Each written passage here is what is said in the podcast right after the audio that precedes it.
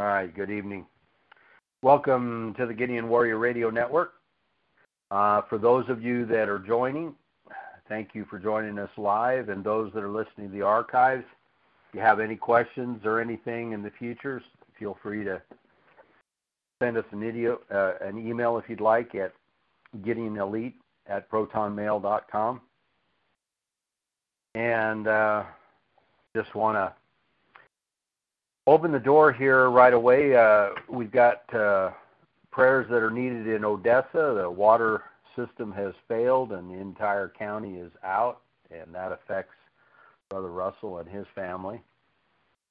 So we do want to uh, keep that in prayer that they have a swift recover on that. I told them it'd be a good time for them to potentially uh, take a trip to Wisconsin if they're not going to have any water, but it'd take them almost a week to make a round trip, and maybe they'll have the water on in a couple of days and not a week. So, anyhow, um, we are in part four of our series, Kingdom Dominion or Future Dominion, and it is a bird's eye view of Revelation.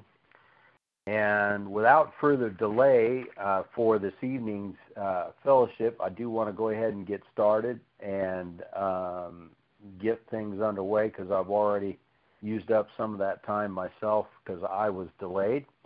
But in part three, by way of review, we were able to glean from the scriptures that this kingdom dominion theology is firmly rooted not in Old Testament theology, but actually carried into the New Testament, making it unequivocally a scriptural kingdom dominion theology.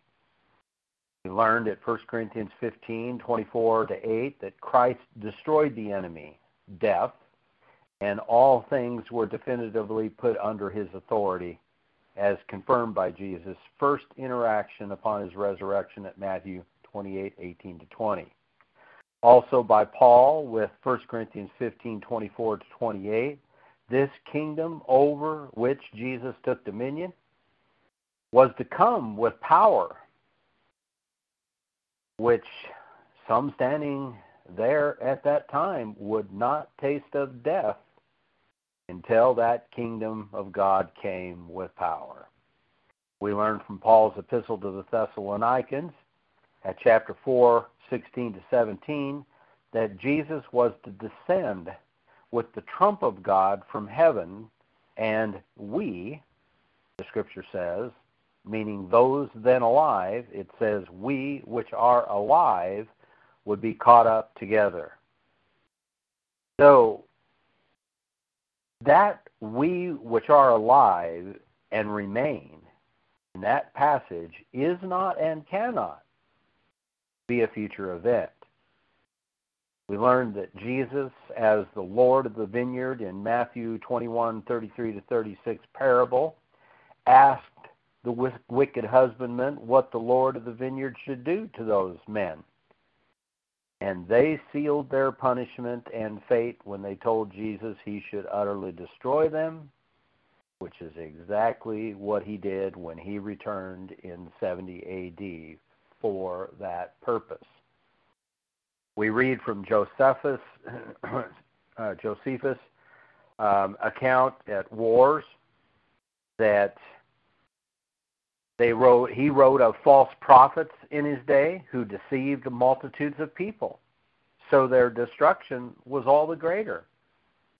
We found that scriptures such as Matthew 24:14 and the Great Commission of Mark 13:10 and Matthew 28:19 to 20 all were fulfilled by proper understanding of the scriptures, not improper interpretation and speculation. As the scripture says, all things in this generation. Finally, we discovered the historical fact of famines and rumors of wars and invading armies and thousands of dead in both Josephus and Tacitus' annals, and concluded that Jesus is the King of Kings of his dominion.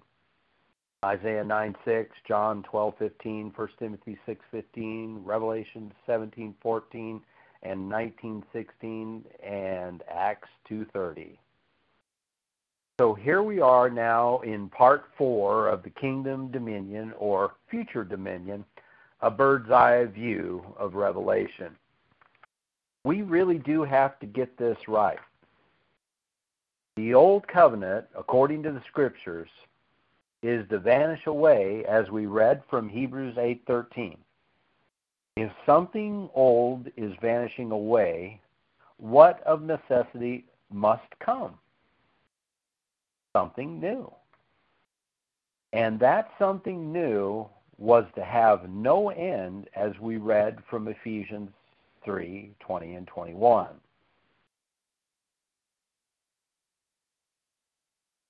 Having failed to understand the two houses of Israel and the two different prophetic treatments, the ecclesiastical leaders have been unable to understand the age ending events and have incorrectly interpreted much of these events as yet to occur.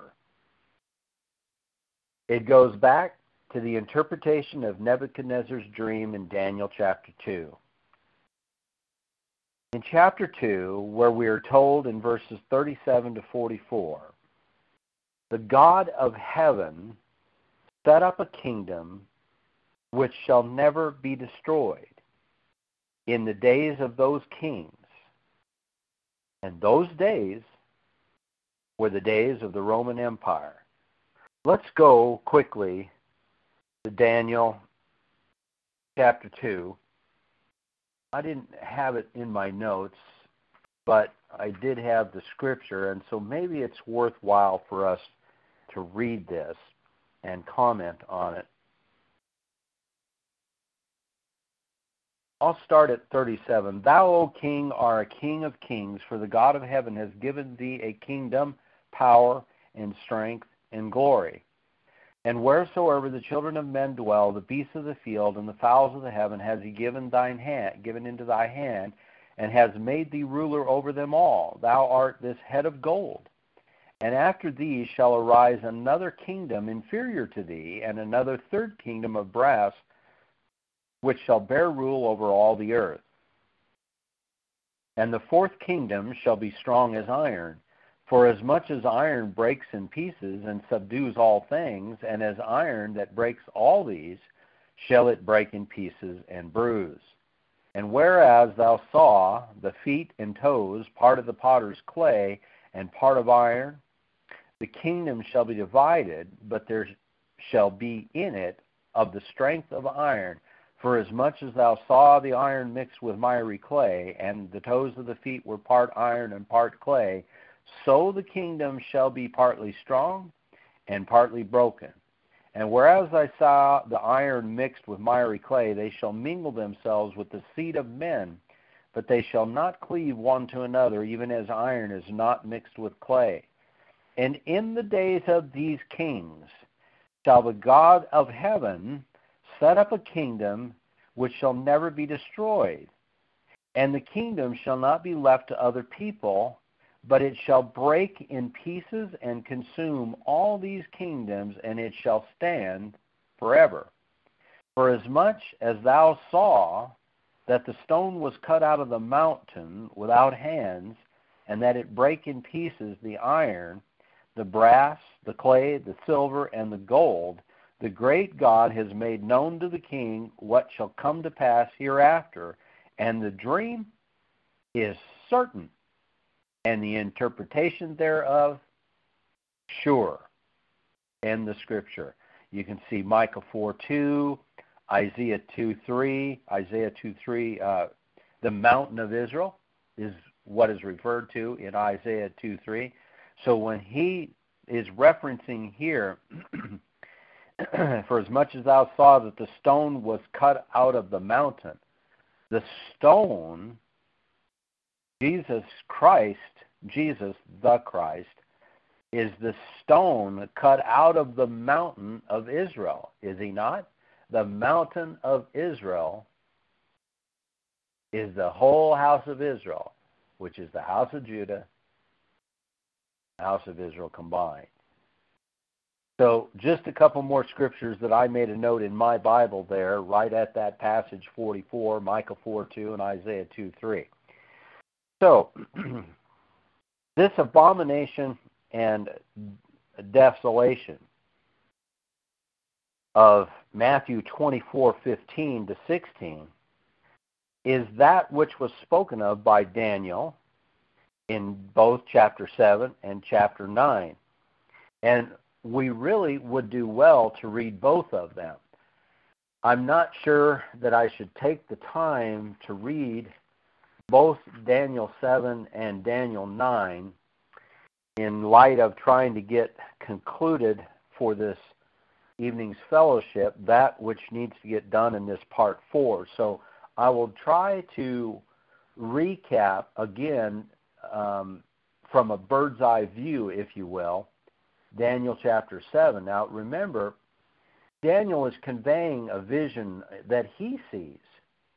And this um, four winds of the heaven in verse 2 um, strove upon the great sea uh, down to 7 7. After this I saw in the night visions, behold, a fourth beast, dreadful and terrible and strong exceedingly, and it brake in pieces and stamped the residue with the feet of it. It was diverse from all the beasts that were before it and had ten horns. He considers the horn. Drop down to verse 9. I beheld the thrones. They were cast down, and the ancient of days did sit, whose garments were made white as snow we read about some garments being made white as snow. If we didn't, we're going to read about it tonight. And the judgment was set, and the books were opened. We see in in verse ten, uh, the Son of Man uh, and His eternal kingdom is referenced here in chapter seven, verse fourteen. There was given him dominion, glory, and a kingdom that all people, nations, languages should serve him. His dominion is an everlasting dominion which shall not pass away, and his kingdom that which shall not is a kingdom that which shall not be destroyed. Then in the latter half of seven, you get the interpretation. It says that the great beasts, which are four, are four kings which shall rise out of the earth. So we have an understanding that there's going to be four kings there number 17 in verse 18 says the saints of the most high the saints of the most high the saints of the most high shall take the kingdom shall take the kingdom. You can go to Isaiah chapter 60 Isaiah chapter 60 verses 12 to 14 2 Timothy 2 11 to 12 Revelation 2, 26 and 7, Revelation 3 and 21, and Revelation 20 and 4. And this is what Daniel's vision is conveying, is exactly what you read in those scriptures. These saints of the Most High shall take the kingdom and possess, possess the kingdom forever and ever, forever and ever. That's pretty conclusive forever to me. And then, essentially, the saints of the Most High, once again, up at uh, uh, the latter half of 22, and the time came that the saints possessed the kingdom. In verse 27, and the kingdom and dominion and the greatness of the kingdom under the whole heaven shall be given to the people of the saints of the Most High, whose kingdom is an everlasting kingdom, and all dominions shall serve and obey him. End of the scripture of 7. Daniel chapter 9, this is where you learn of the desolation and God's righteous judgment. I'm going to drop down to verse 11. Yea, all Israel have transgressed thy law, even by departing, that they may not avoid, obey thy voice. Therefore, the curse is poured upon us, and the oath that is written in the law of Moses, the servant of God, because we have sinned against him. That is so pivotal, pivotal and so important. The oath, the law of Moses, Leviticus 26:14. Deuteronomy 27:15, Deuteronomy 28:15, 29:20, 30, 17 to 18, and 31:17 and 32:19 ad infinitum of those scriptures dealing with that. All Israel has transgressed this law of Moses, the servant of God. This is where that Mount Sinai covenant, that New Testament, that First Testament covenant of God was recorded, and Israel became his bride. The bride that we read about in Hosea, the bride that all that we reviewed in Hosea, God shared with Hosea and had Hosea take a wife of whoredom just like God had a wife of whoredom. And then expressed all his love and and everything for that bride and how he was going to be faithful to her.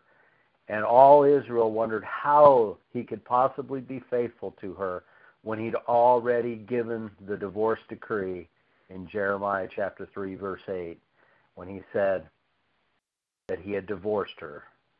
But Judah he did not divorce. And you come into Gabriel's interpretation at chapter 9, verse 20, and on. Um, and and after this, I guess I don't have it marked specifically, but bear in mind, Daniel was told to seal up that vision um, I should have made a note of that. I'm just looking real quick to see if I had it underscored myself, but I'm not seeing it offhand, so I'm not going to delay much more on that. But you have this abomination of desolation and everything that was spoken of. Uh, what I was trying to bring to your attention was the kingdom dominion in those passages of Daniel's chapter seven, chapter two, chapter seven, and chapter nine uh, visions and prophecy more than I was emphasizing perhaps the abomination of desolation, but I referenced the abomination of desolation of Matthew 24:15. But that is that which was spoken of by Daniel in chapter 9 verses 26 and 27. And of course, a parallel account of that is in Luke 21:20 to 22 uh, parallel to Matthew 24:15. Now, the holy place, it's important to understand that holy place encompasses the whole holy city Jerusalem, obviously, and the holy temple and the greater landmass of the house of Judah or greater Judea. And some may be quick to say, well, we know Jerusalem and the, ten- and the temple was taken by Rome in, in history. But I respond, again, as I said just a minute ago, Daniel was to seal the future vision. But did you know or realize that John was not to seal it? Turn with me quick to Revelation chapter 22, the end of the book, for those that love the end of the book. You know, they just want to go to the end of the book. I can't understand everything else in between. Just give me the end of the book. Just tell me what the end of the book says. All right, well, this is for those end of the bookers. 22 of Revelation, verse 10. And he says unto me, Seal not the sayings of the prophecy of this book, for the time is at hand. What? seal not the sayings of the prophecy of this book, for the time is at hand. I should have had that scripture reference and Daniel written down. I flipped back to Daniel here just quick to see if I can. Uh, Jeremiah, you could do a quick uh, search on that um, for the um, uh, just so everybody has it. I don't want anybody to think that I'm just telling you something that it isn't. But the sealing of the vision in in Daniel, if if you do that alone on your search on that, that should pop it in for you. uh, and then you can share that with us. So, now, I ask you, those listening to this series of messages, why on earth should we be misled? Let me say that again. Why should we be misled by Revelation being a future end time vision and revelation to John by Jesus? If Daniel was told to seal it up because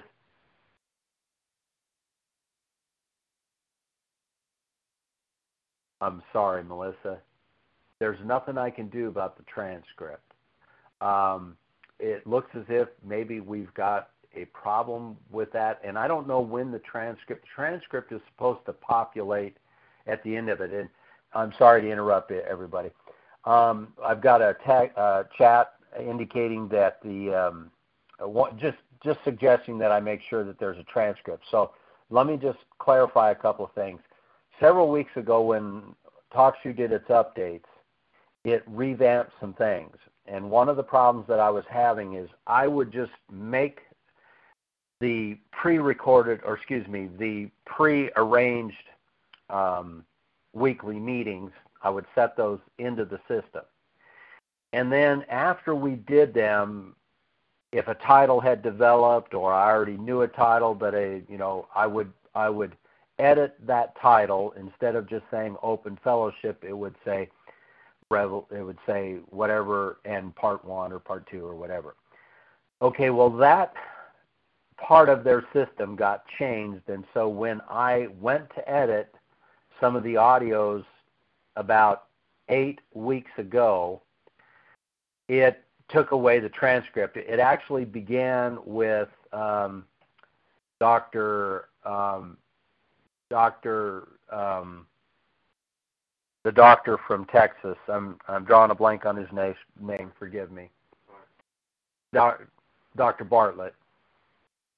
And um, Dr. Bartlett, it, it, when I edited that, we lost the transcript, and so the edited version does not get the transcript. And so I indicated in a help ticket that there was a problem and I'm told that they're working on it, but I just edited three of these last audios, and it appears that it was not corrected because Melissa, you didn't get transcripts on it, and um, I will see what I can do to get that restored through a, another help ticket. So I got that. All right, now, again, let me ask the question: People, why should we be be misled to believe that revelation is all a future vision and revelation to John by Jesus when Jesus says here in the scripture, Seal not the sayings of the prophecy of this book, for the time is at hand. And yet, the vision that Daniel had in Daniel, in the book of Daniel, he was told not to seal it up or excuse me, to seal it up because the time was not yet. In other words, that vision was not to be known completely or understood completely until a future time was at hand. Jesus expressed that when you see the abomination, the desolation, know that the time is at hand. And Jesus is conveying to Paul uh, excuse me, John in Revelation here at Revelation 22:10 that he's not to seal the sayings of the prophecy of this book. Now he didn't say the prophecy of this chapter. Remember, chapters and verses were all added later. He's talking about the entire revelation given to John. So therefore, the answer to that question is we should not any longer be misled. And so let's not and I'll see what I can do to try to help along that way in my own simple way, disjointed as it may be, or anything else. But as I say, I don't believe you can understand anything about what revelation is to mean if you don't have an understanding and a grasp of the two houses, the house of Judah and the house of Israel, that all encompass all Israel and nothing whatsoever to have to do with this land with the modern day Israel attached to it and a people claiming and professing to be God's chosen people. As I've said in the series Israel, Judah, and Jew, even if they could claim a tenth of an ounce of Judahite blood, even if they are not all of God's chosen people. Get that down in your core. Because this really is the fight that exists with the enemies of Jesus. And as kingdom dominion servants and saints, we need to understand who the enemy is. If they are not the enemy, explain to me why, and don't tell me, oh, well, there's Messianic Jews. Explain to me why.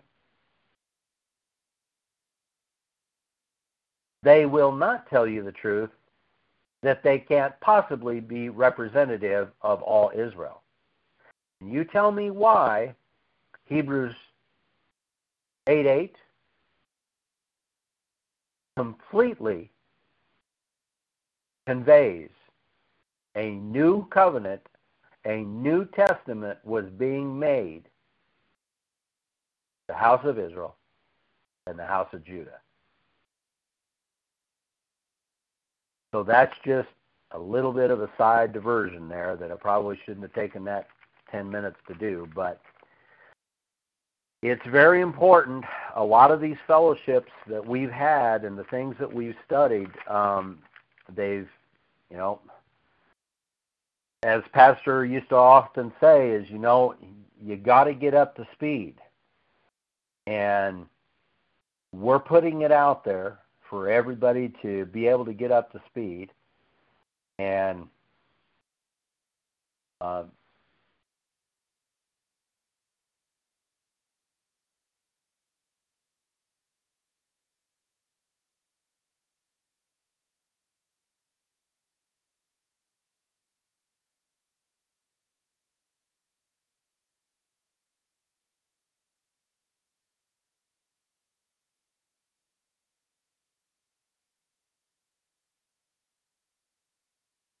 All right, audio back.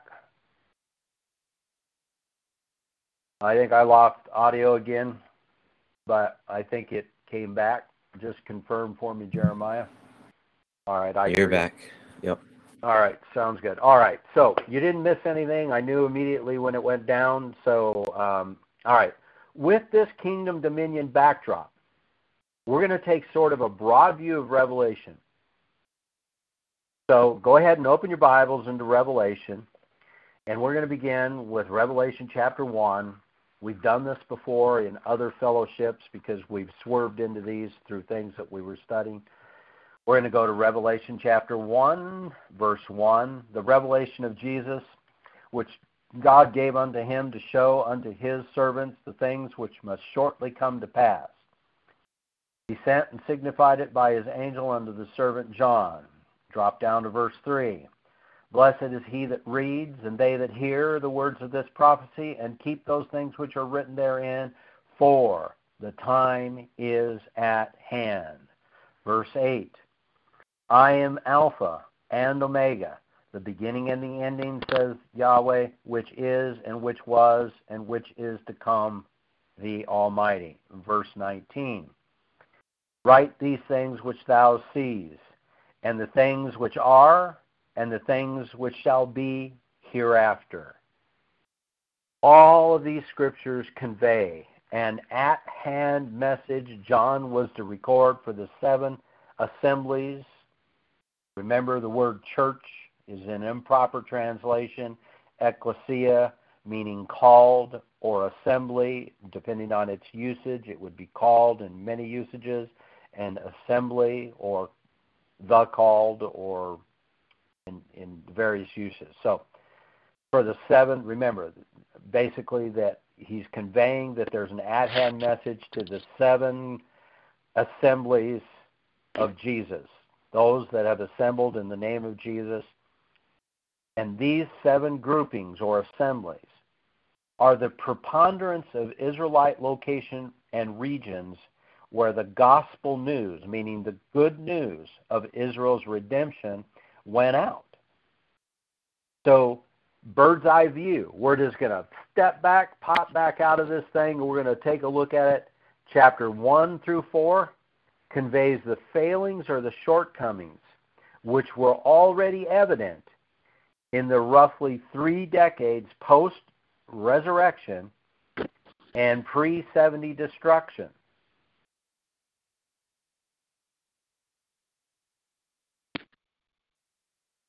In 12:4 and 8:9 of Daniel,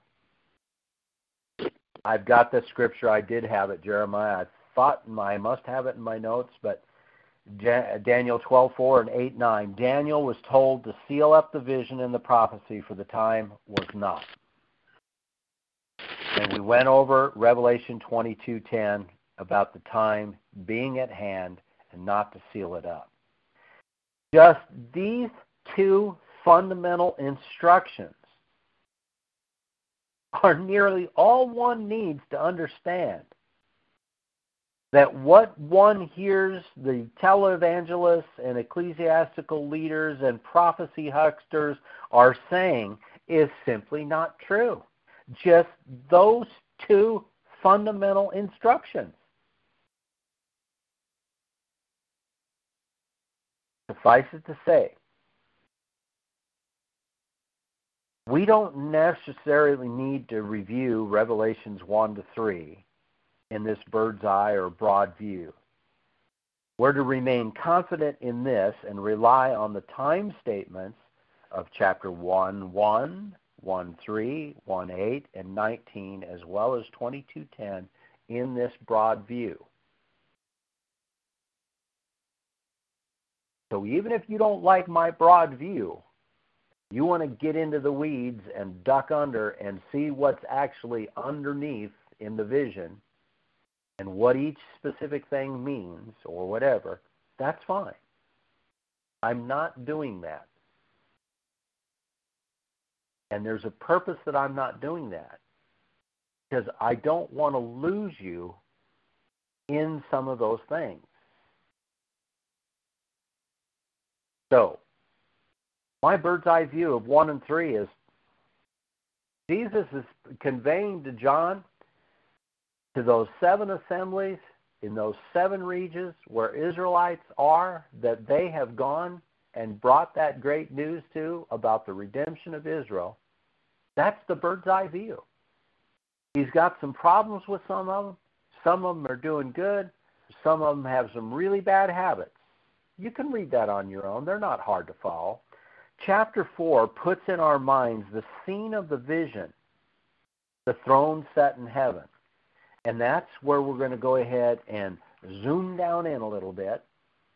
After this I looked, and behold, a door was opened in heaven, and the first voice which I heard was as it were of a trumpet talking with me, which said, Come up hither, and I will show thee the things which must be hereafter. Revelation chapter 4, verse 1. Right here, immediately, again, we have a time statement after the opening of the door and the instruction to come up and he'll show him some things which must be hereafter. Bird's eye view. Jump back to Revelation chapter 22, something we want to share with you out of verse 6. And he said unto me, These sayings are faithful and true. Yahweh, God of the holy prophets, sent his angel to show unto his servants the things which must shortly be done.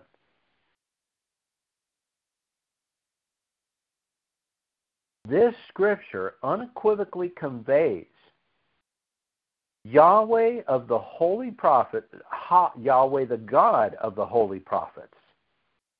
Everyone that knows those holy prophets in those books, in this 66 book collection we call the Bible, and understands they were the holy prophets, sent his angel to show unto his servants the things which must shortly be done. I know that there's those of you joining the fellowship and listening to the archives that are just like me, a professing, a professing Christian, simply desiring to know and understand our God's written record to us.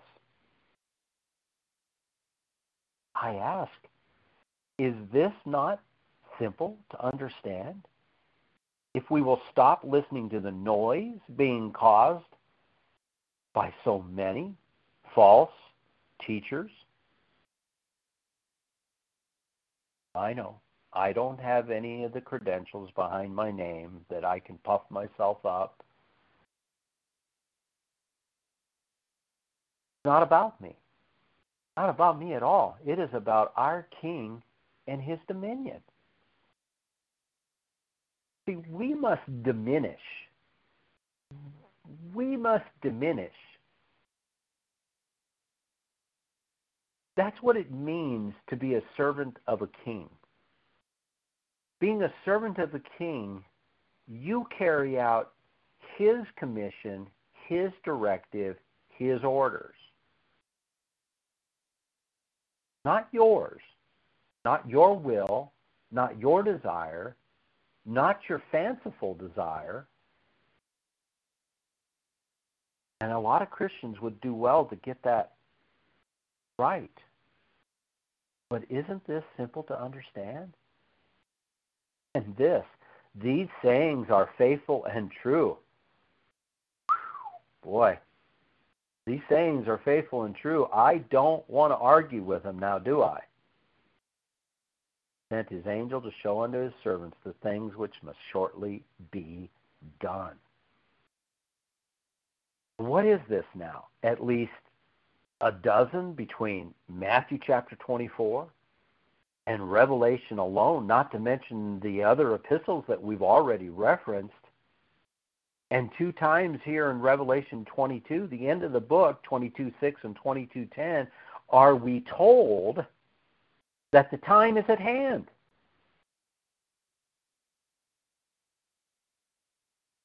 Now, the first thing always necessary seems to be to undo what has been done in our minds or our understanding in order to possibly be able to correct our understanding. What exactly would that be?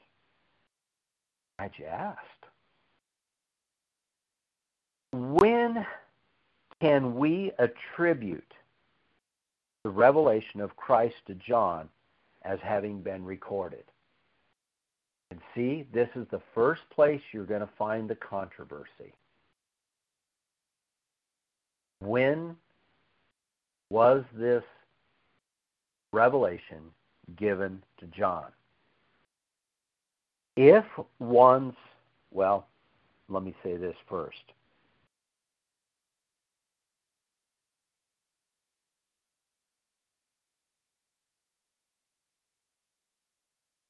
I don't want to say that. As it goes, usually, I guess, and as it goes with interpretation, it largely depends on what doctrine is being espoused that makes the determination, not what should be logically deduced or gleaned from the scriptures. And in this instance, there's no exception to that general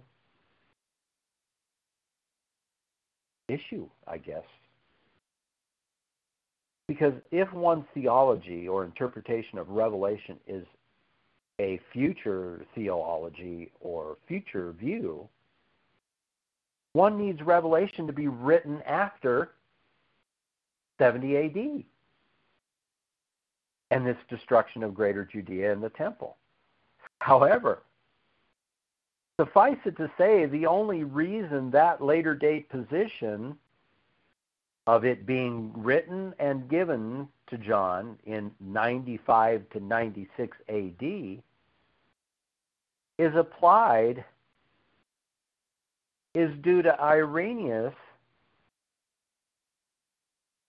who was subsequently quoted or relied on by seceding teachers. It was Irenaeus who wrote that it was the 11th Roman king or emperor, Domitian, who sentenced John to Patmos after unsuccessfully trying to boil him in a vat of oil twice, of which John miraculously was not harmed. But if Domitian sent him to Patmos, it hardly seems plausible because John died at roughly 94 years of age, if I remember correctly. So he would have been in his late 80s or even early 90s at the time this revelation was given to him. Keep that in your thoughts. How could a man of this age really have had any significant impact on Domitian's reign? And remember, I said to you that the only reason the 95 to 96 AD speculation of when this revelation to John was written and given to him, the only reason that can ever be cited for that being is because Irenaeus spoke about it and he was quoted by others. But Irenaeus was already a couple hundred years after. You see the problem with that?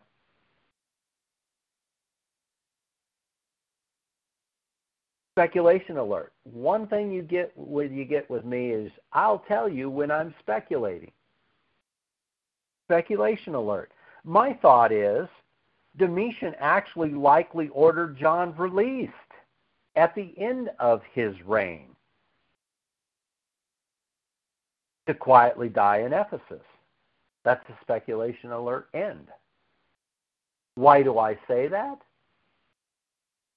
It follows the Roman system of pardons, which we have right here in America. A great Roman system and structure of pardons. And isn't that what happens with the pardon system? The pardon comes at the end of a term, of a reign. It's believed that John died at 94 years of age in Ephesus, so it's more likely that John was exiled to Patmos by Nero, who reigned from 54 to 68 AD, as the ancient Syriac text actually records. So there you have the two camps. 54 to 68 AD is when this revelation was given, or the later date of 95 to 96. The later date of 95 to 96 has no real validity at all. However, the oldest text of the Syriac text indicates that it was actually, he was exiled somewhere between 54 and 68 AD during Nero's reign. And I, speculation alert, believe that was most likely of God. And I'm going to share with you a couple thoughts on why. That's just a speculation. I'll share those thoughts with you. I think you'll be inclined to agree. Scripturally, it has great validity. Let's try to use Revelation to interpret itself. No, we really can't.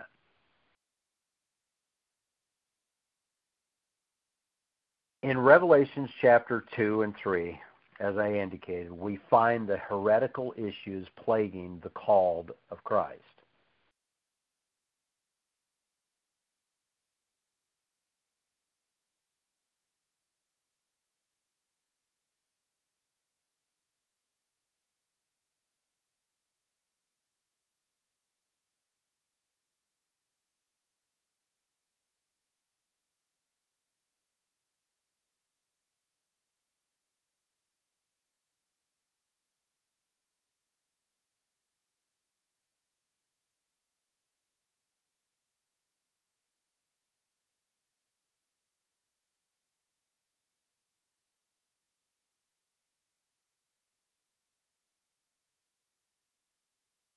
Do I have audio back?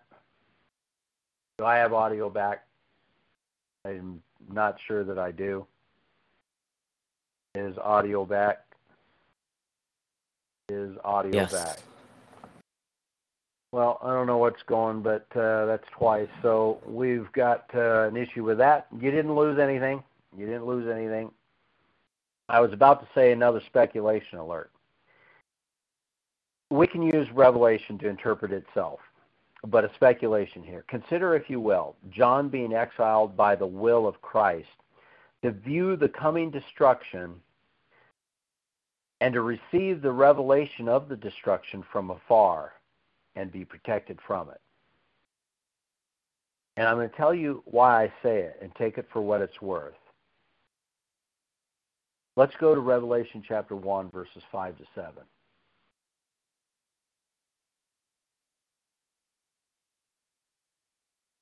And from Jesus Christ, who is the faithful witness, and the first begotten of the dead, and the prince of the kings of the earth, unto him that loved us and washed us from our sins in his own blood, has made us kings and priests unto God and his Father. To him be glory and dominion forever and ever. Amen. Behold, he comes with the clouds, and every eye shall see him, and they also which pierced him and all kindreds of the earth shall be shall wail because of him even so amen.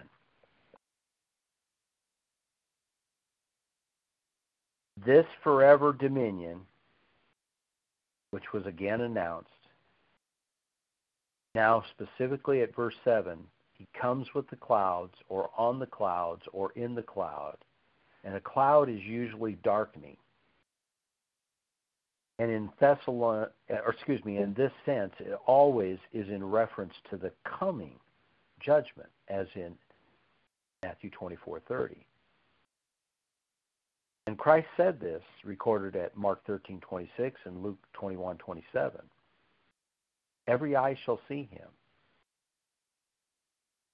And just ask yourself the question, what of every eyes? And the answer is in that next verse where it says, They also which pierced him. If they're going to see they which pierced him, is this far future? The kindreds of the earth is the same as the tribes of the land. Look those words up, punch them in, punch the scripture into Bible Hub, Hub, and look at the definitions of the word. In other words, all Judea, the Judahites who pierced him, but all the eyes of all Israel will witness his presence and fury, which is being revealed.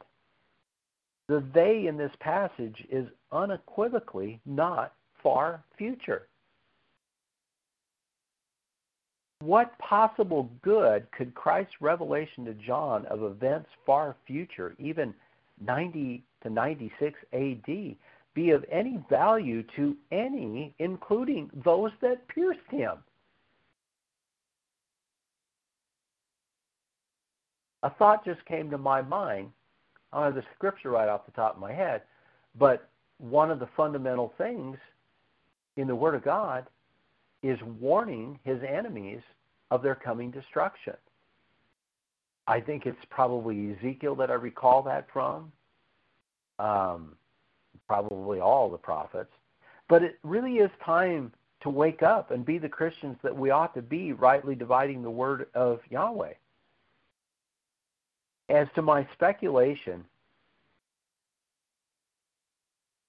I'm going to cover that in just a couple more minutes about why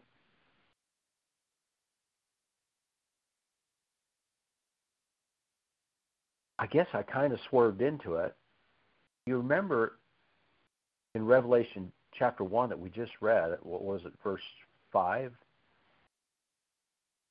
Jesus said, Oh, let me go back so I don't leave anybody.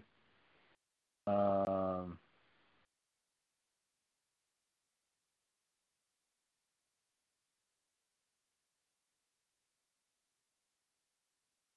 one verse.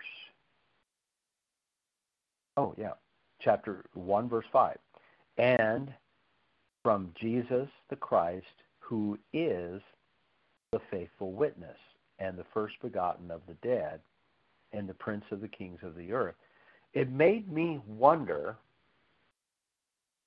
about the two witnesses. Is Jesus one of the witnesses? And the Apostle John is the other witness. John is the only witness, Will, that did not die by martyrdom. I'm going to share with you some things in the book of John here shortly. But it's just got to be time for us to wake up. The Judaizers that Paul warned us of, still holding to the covenant of the First Testament as Paul himself did for a time, in their persecutions of the faithful, and repentant believers upon the Son and the heir all continued after Christ's resurrection. So much so that nearly all, per Christ prophesy, were delivered up to be killed. And John was told by an angel at Revelation 10:11, let's go there. I want to get ahead of myself there. So we did a bird's eye view basically of 1 to 4, what's going on there. We don't need to really read it. You know, for I'm, I'm not just telling you that we don't need to read it. I'm just saying you can read that on your own. It's pretty self-explanatory. But in Revelation 10:11, he says unto me, Thou must prophesy again before many peoples and nations and tongues and kings. Now, again, you have to ask yourself a question. If a date of 90 to 96 AD is when this revelation was given to John, and John is going to die, uh, as I understand it, he died around 100 AD, 100 to 101, somewhere in there. So he was, uh, as far as we can tell, 94 years of age. So, what good would it be to tell him that you must prophesy again before many peoples, tongues, and nations and kings? Now, some might be tempted to say, well, he's going to prophesy through this book. Well, then why wouldn't he just say, because of your testimony in this book, you will prophesy? Just asking. To me, it doesn't make any sense. So if Revelation was not written by John before the destruction of Jerusalem and the temple, one is left only with the conclusion that John did a terrible job of fulfilling Christ's expectations. As for me and my house, we're going to believe he did an excellent job as a good and faithful witness and servant, and is still doing so by his written record today.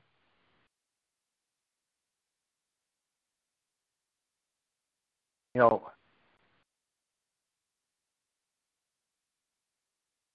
when you think about it,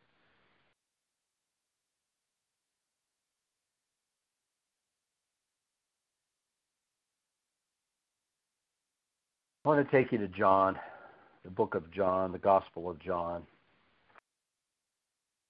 Probably really the only way really try to emphasize it and bring it home. There's a really curious thing that happens in John chapter 21. Uh, here it is, verse 20. Uh, okay, we're going to back up for context.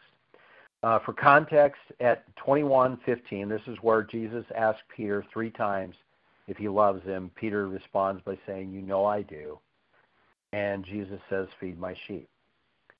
Verse 18, chapter 21, verse of uh, Gospel of John. Verily, verily, I say unto thee, when thou were young, who's he speaking to? Peter. You girded yourself and walked wherever you would. But when you'll be old, you shall stretch forth your hands, and another shall gird thee and carry thee whither thou would not. Verse 19. This he spake, signifying by what death Peter should glorify God. Now, I inserted the word Peter instead of the word he. This spake, he spake, signifying by what death Peter should glorify God. when and when he had spoken this, he said unto him, Follow me. And when he had spoken this, he said unto him, Follow me.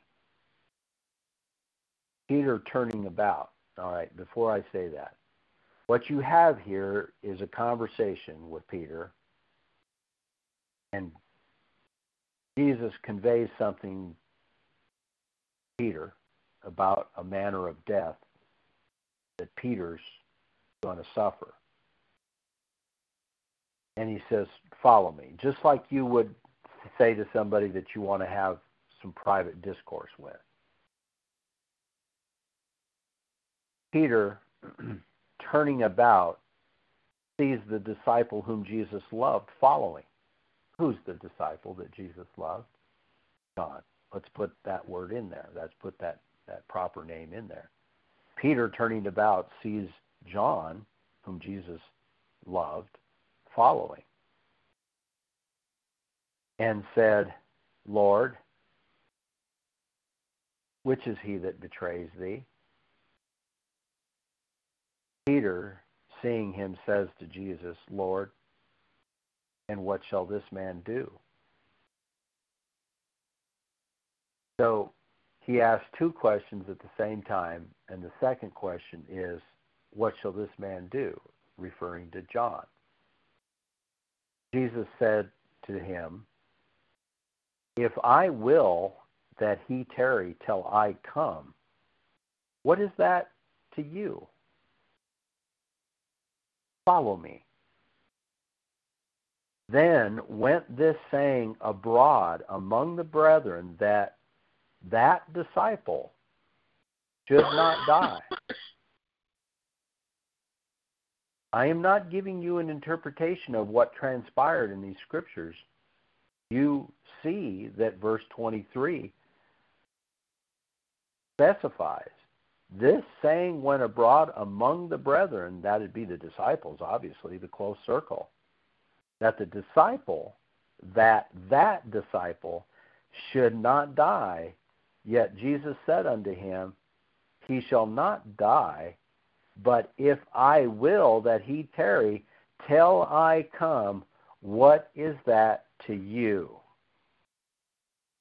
This is the disciple which testifieth of these things and wrote these things, and we know that his testimony is true. And isn't that the same thing John wrote in Revelation 22 10, I believe it was? This is true. This is the end of John's gospel.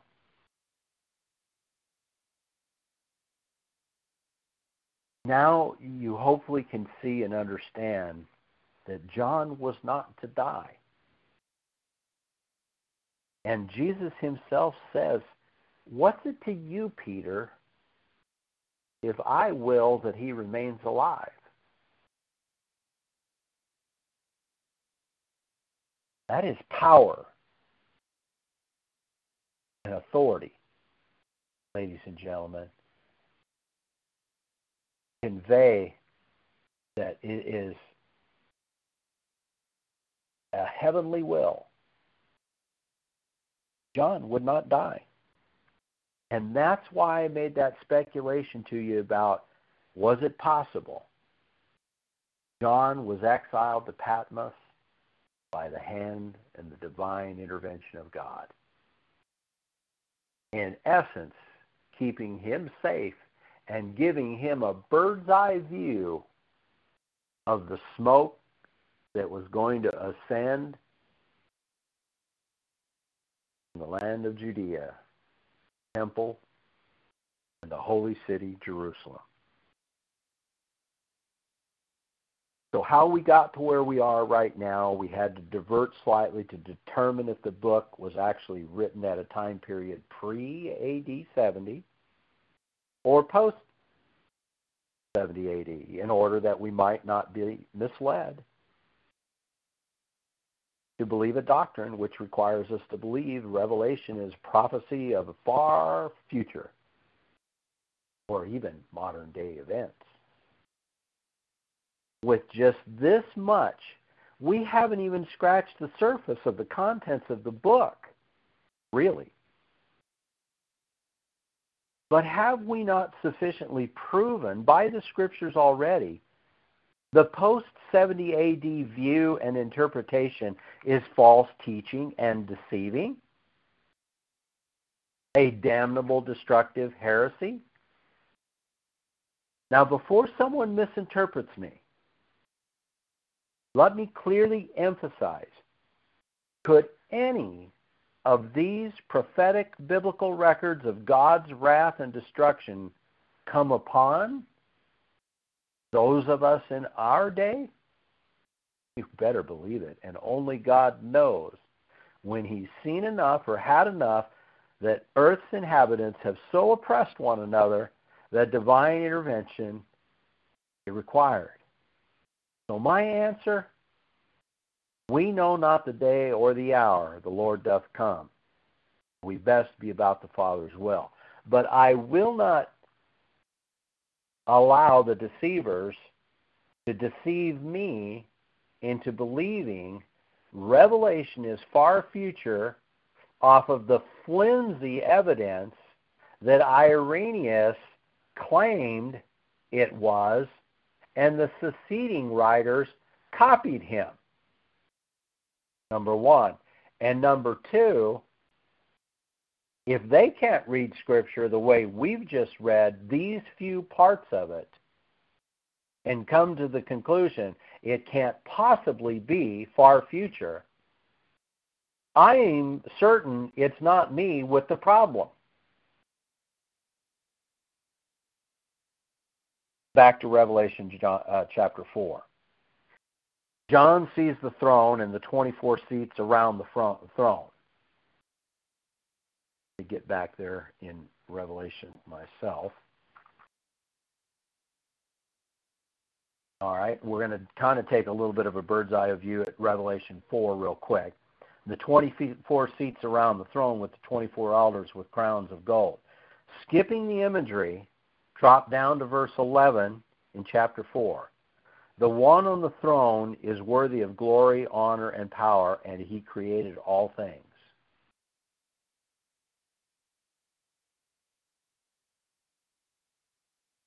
Chapter 5. This is about a book being sealed with seven seals. He that sat on the throne has a book with seven seals. Strong angel asked, who's worthy to open the book and loose the seals. At verse 5, we are told the lion of the tribe of Judah, the root of David, has repelled, prevailed to open the book and loose the seals. 5 5. And one of the elders says unto me, Weep not, Behold, the lion of the tribe of Judah, the root of David, has prevailed to open the book and loose the seven seals thereof.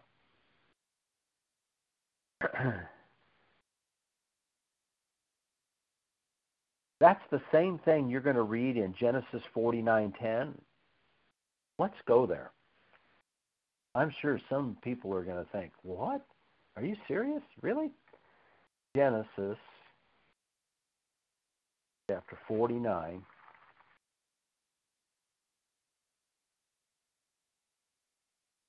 verse 10. The scepter shall not depart from Judah, nor a lawgiver from between his feet, till Shiloh come, and unto him shall the gathering of the people be. Isn't that something? Clear back in the Genesis is why we need to understand this kingdom dominion theology.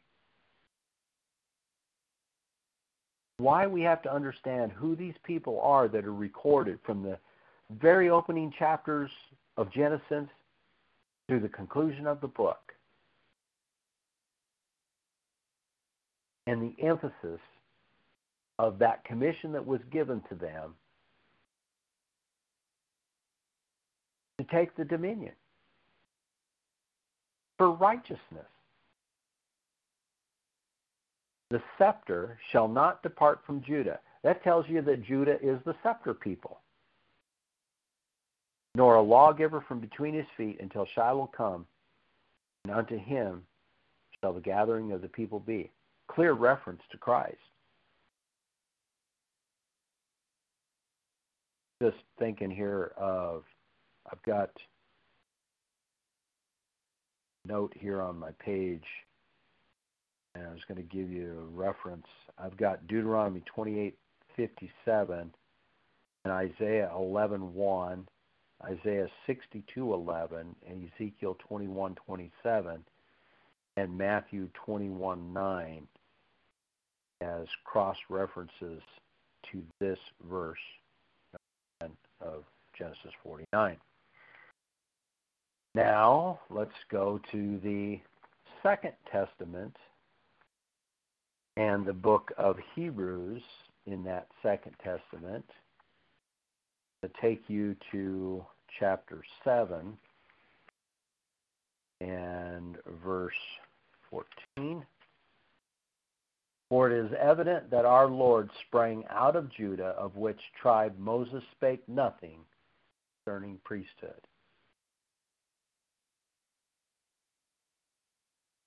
So here Paul is telling those in the Hebrews how important it was for them to understand that the Lord, the Redeemer, was going to spring out of Judah would have nothing to do with the priesthood of the Old Covenant. Nothing whatsoever.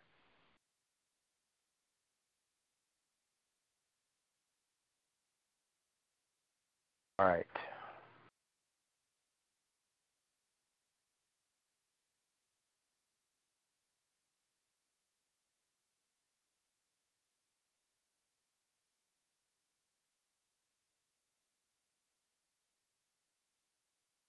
Um, very important. Let's turn to Revelation 22:16 and let's get a confirmation of this from Jesus himself. Revelation 22:16. I, Jesus, have sent my angel to testify unto you these things in the in the assemblies. I am the root and the offspring of David and the bright and morning star. So he confirms that he is the root and the offspring of David. Again, as I said, uh, Isaiah 11, uh, verses 1 and 10, and Romans 15, 2. Now, back to chapter 4 of Revelation, because we've now confirmed all of that that Christ is. this lamb he sees in the midst at verse 6 of Revelation 4. There was a sea of glass like unto, let's see, uh, where did I go? Verse 6. Um,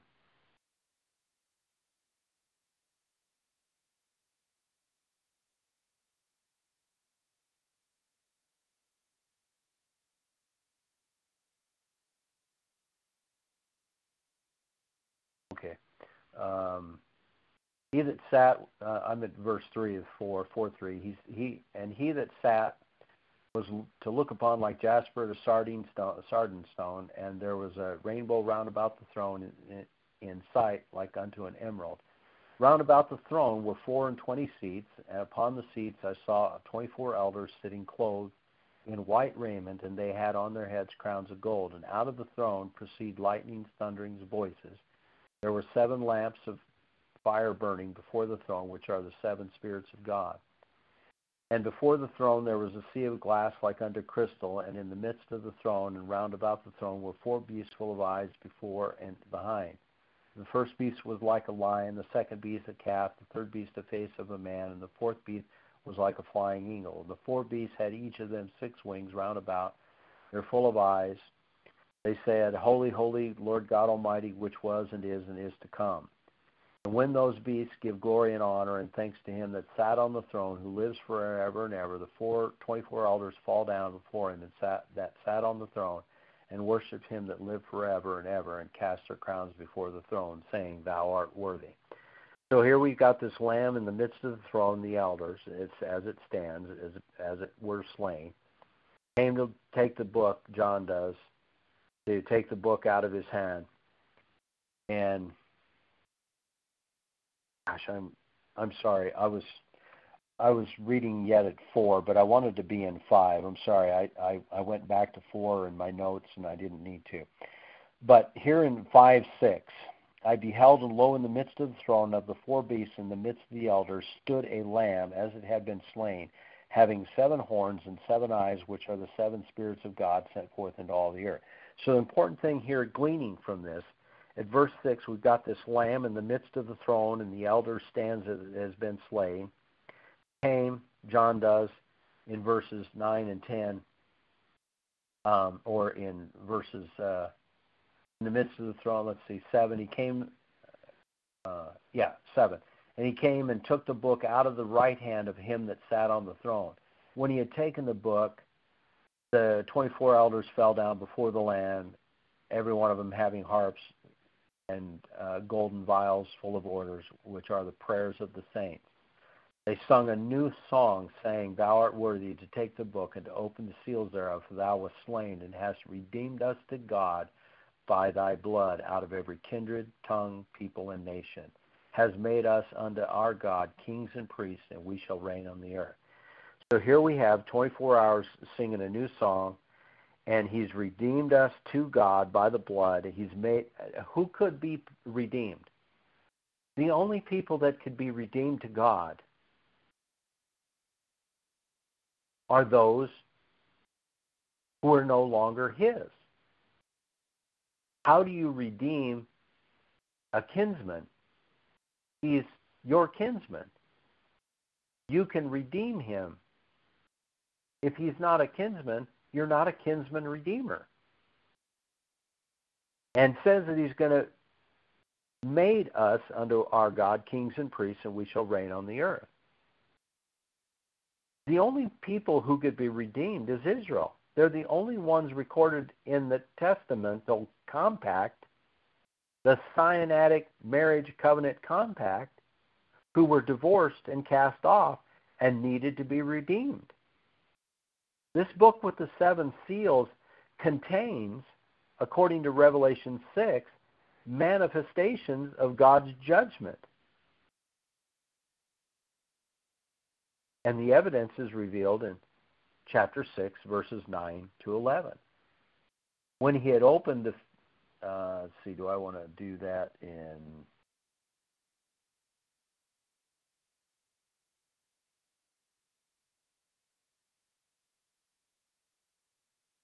Yeah. All right. So in chapter 6, the first seal is open, the second seal is open, the third seal is open, the fourth seal is open, the fifth seal, and the sixth seal is open. And each one of those seals that is open has a, another manifestation of the judgment. That's the bird's eye view. In verses 9 to 11, it says, And when he had opened the fifth seal, I saw under the altar the souls of them that were slain for the word of God and for the testimony which they held. They cried with a loud voice, saying, How long, O Lord, holy and true, dost thou not judge and avenge our blood on them that dwell on the earth? And white robes were given unto every one of them, and it was said unto them that they should rest yet for a little season, until their fellow servants also and their brethren that should be killed as they were should be fulfilled.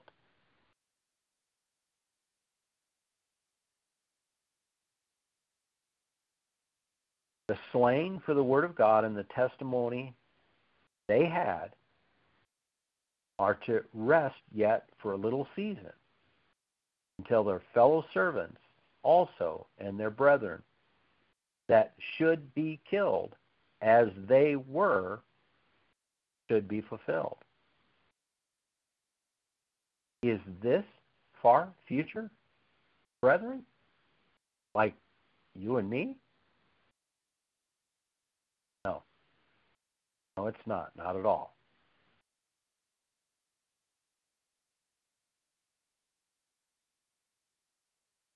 Verse 17 says, For the great day of his wrath is come. You shall be able to stand. But of course, if it's all far future, it all makes sense, right? James the Just, Philip, Matthew, Paul, Andrew, Bartholomew, which was Nathaniel, James, the son of Alphaeus, Barnabas, all appear to have been slain prior to 60 AD. Now, I've already excluded John by the very words of Jesus, John chapter 21.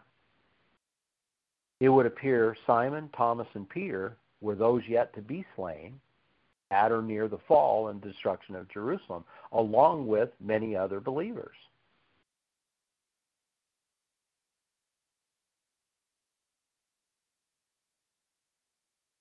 To confirm by revelation the redemption of Israel and the kingdom. We can liken the book with seven seals as we would a last will and testament, which is sealed, but it's to be opened upon the death of the testator. And in this case, God's Son, the resurrected, is able to open his own previously sealed testament, written in essentially his own blood, and read out the will. The gifts to whom he will, and the denial of gifts to those that are not in compliance at the death of the testator, and the period of time granted for them to recognize the death of the testator and his requisite to be absolved of judgment to the unfaithful and unrighteous stewards. In short, who are the inheritors and who are the dispossessed? An unrepentant and unfaithful Judah would be dispossessed of the inheritance purchased by the blood of the testator.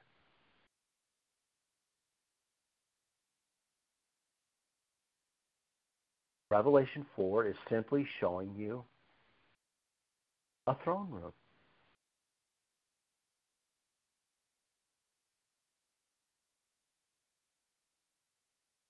Revelation 5 is simply showing you a book sealed with seven seals, the Testament sealed. The Lamb of the tribe of Judah is going to open those seals. Those seals in chapter 6 represent the judgment. They're the manifestations of the judgment.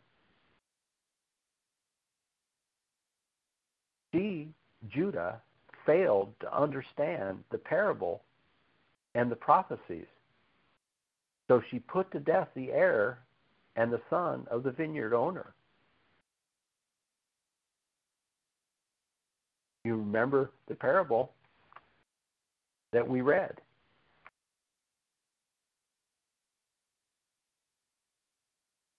Of the vineyard owner. Judah failed to understand the parable. Just exactly as Jesus said, he wanted them not to understand. he wanted them not to understand lest they would be converted and repent, and he should have to heal them.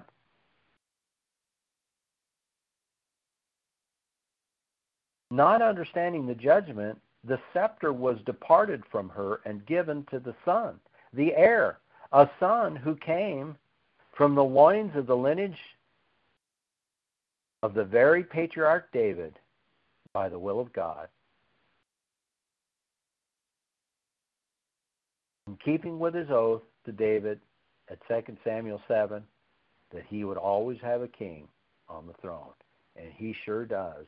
He has the King of kings, Lord of lords. Find that in 2 Samuel 7, that prophecy, Psalms 89, 19, Jeremiah, I think it's 23. Uh, my notes are a little scribbly there, 23, 5, and 6, and certainly others. Again, I didn't cover 1 to 3. That's pretty self explanatory, I think. 4, 5, and 6, we just went through. We got to the end of the fifth seal. We're going to cover the sixth seal next week. I'm trying to get us to step back and try to view in the broader sense the book of Revelation, laying aside some of the visionary or imagery so that we might better be able to see the clear picture and then ultimately more effectively deal with and understand the imagery. Or at least recognize the imagery in a proper context. And so you can see that I'm not wanting us to bog down in each chapter, in each verse, with imagery, but to take a bird's eye view of what's actually happening here and put a real and proper biblical face on it, if you will. And then, as necessary and when necessary, we'll zoom in like an eagle onto the prey.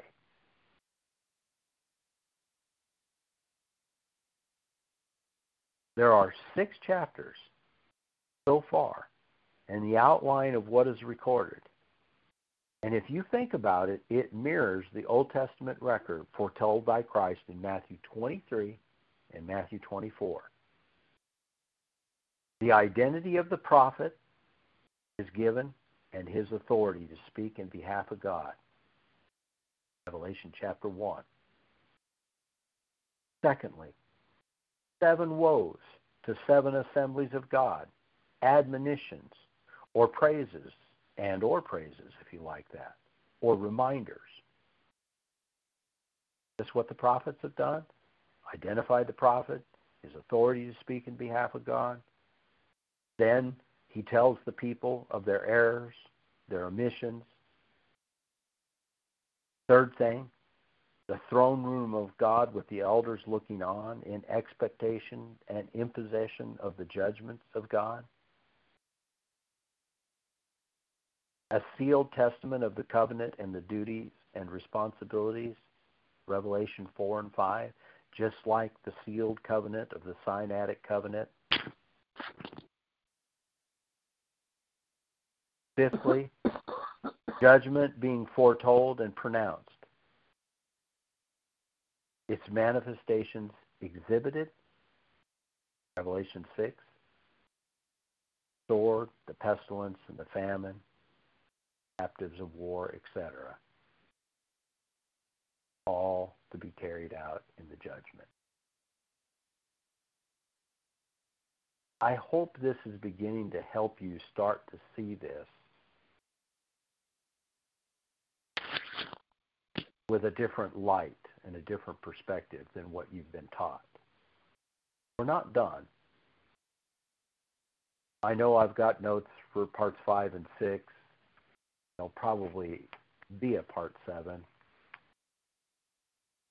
So with that, we're a little bit long, but we started a little bit late. So I'm going to conclude part four with this. And encourage everybody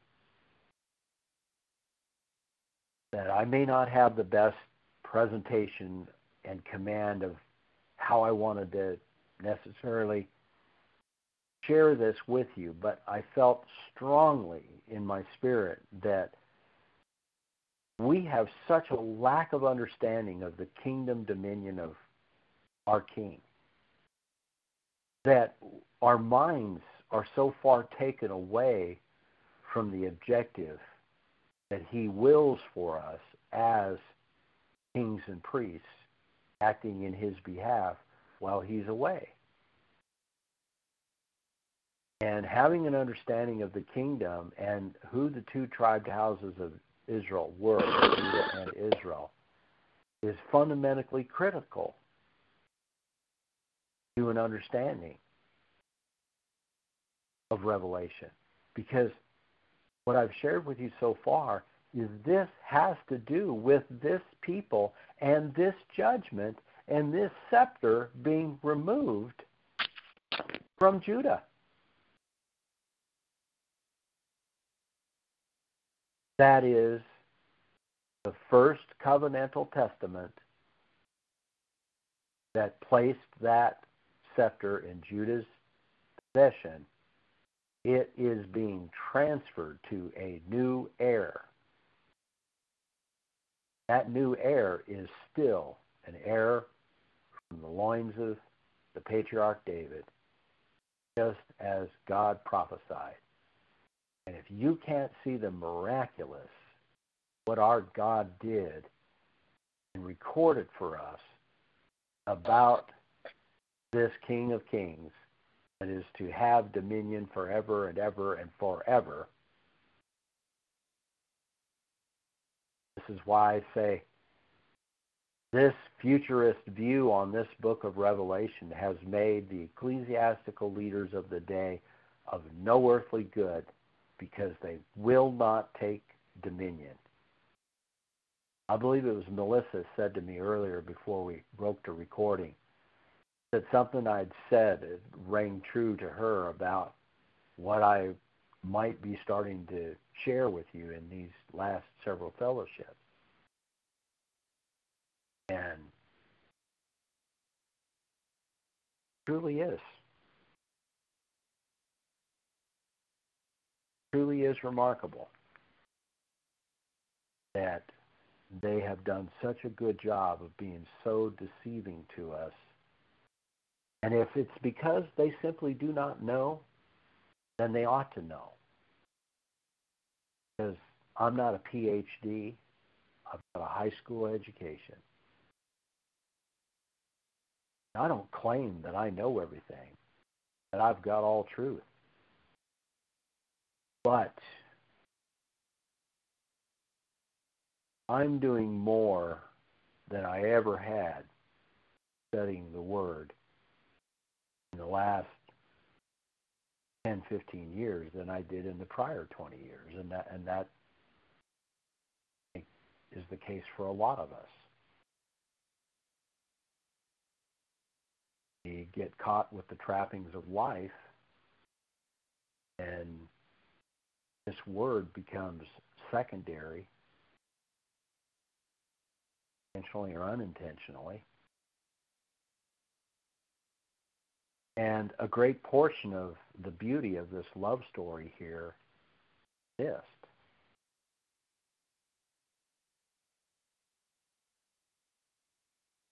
So with that, I'll conclude. And Rich, I hear you there, and you don't sound good. I knew when you didn't join last week, and I just said to Jeremiah before I hooked up here, I said I was trying to get some time to get Rich called to find out how he was doing, but it sounds like you are dealing with something, um, probably the manifestations of a lot of the viral stuff that's going around. How you doing, brother?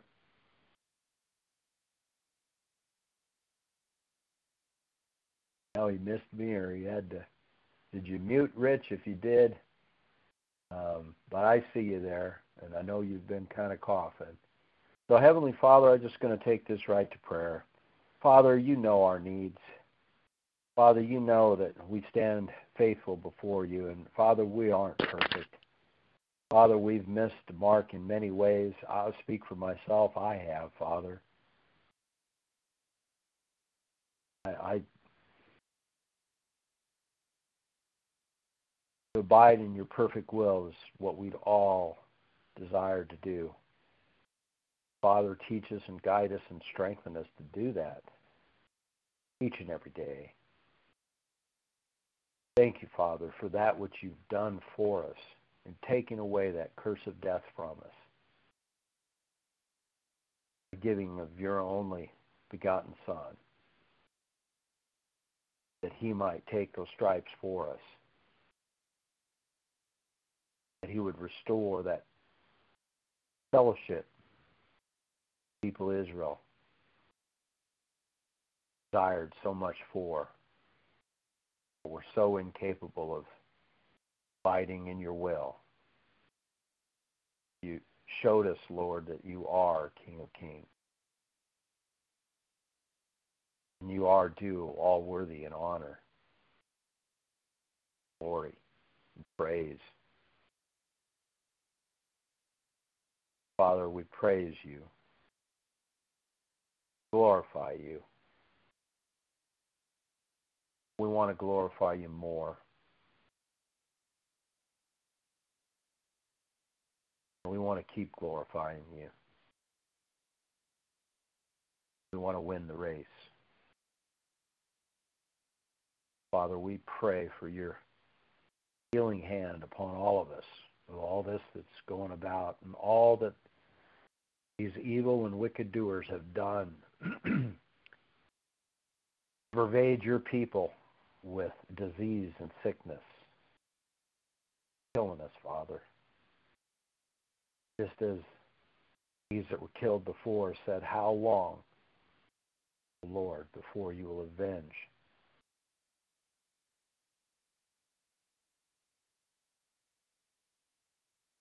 There's a lot of people dying in those last couple of years, Father, your people.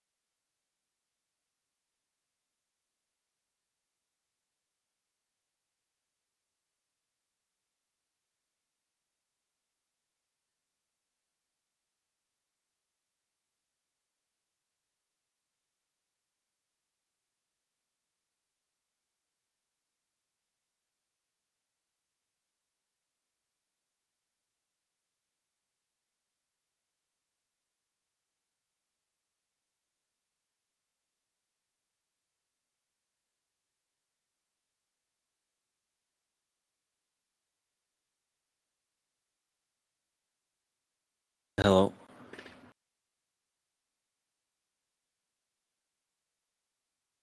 I still don't uh, have any audio.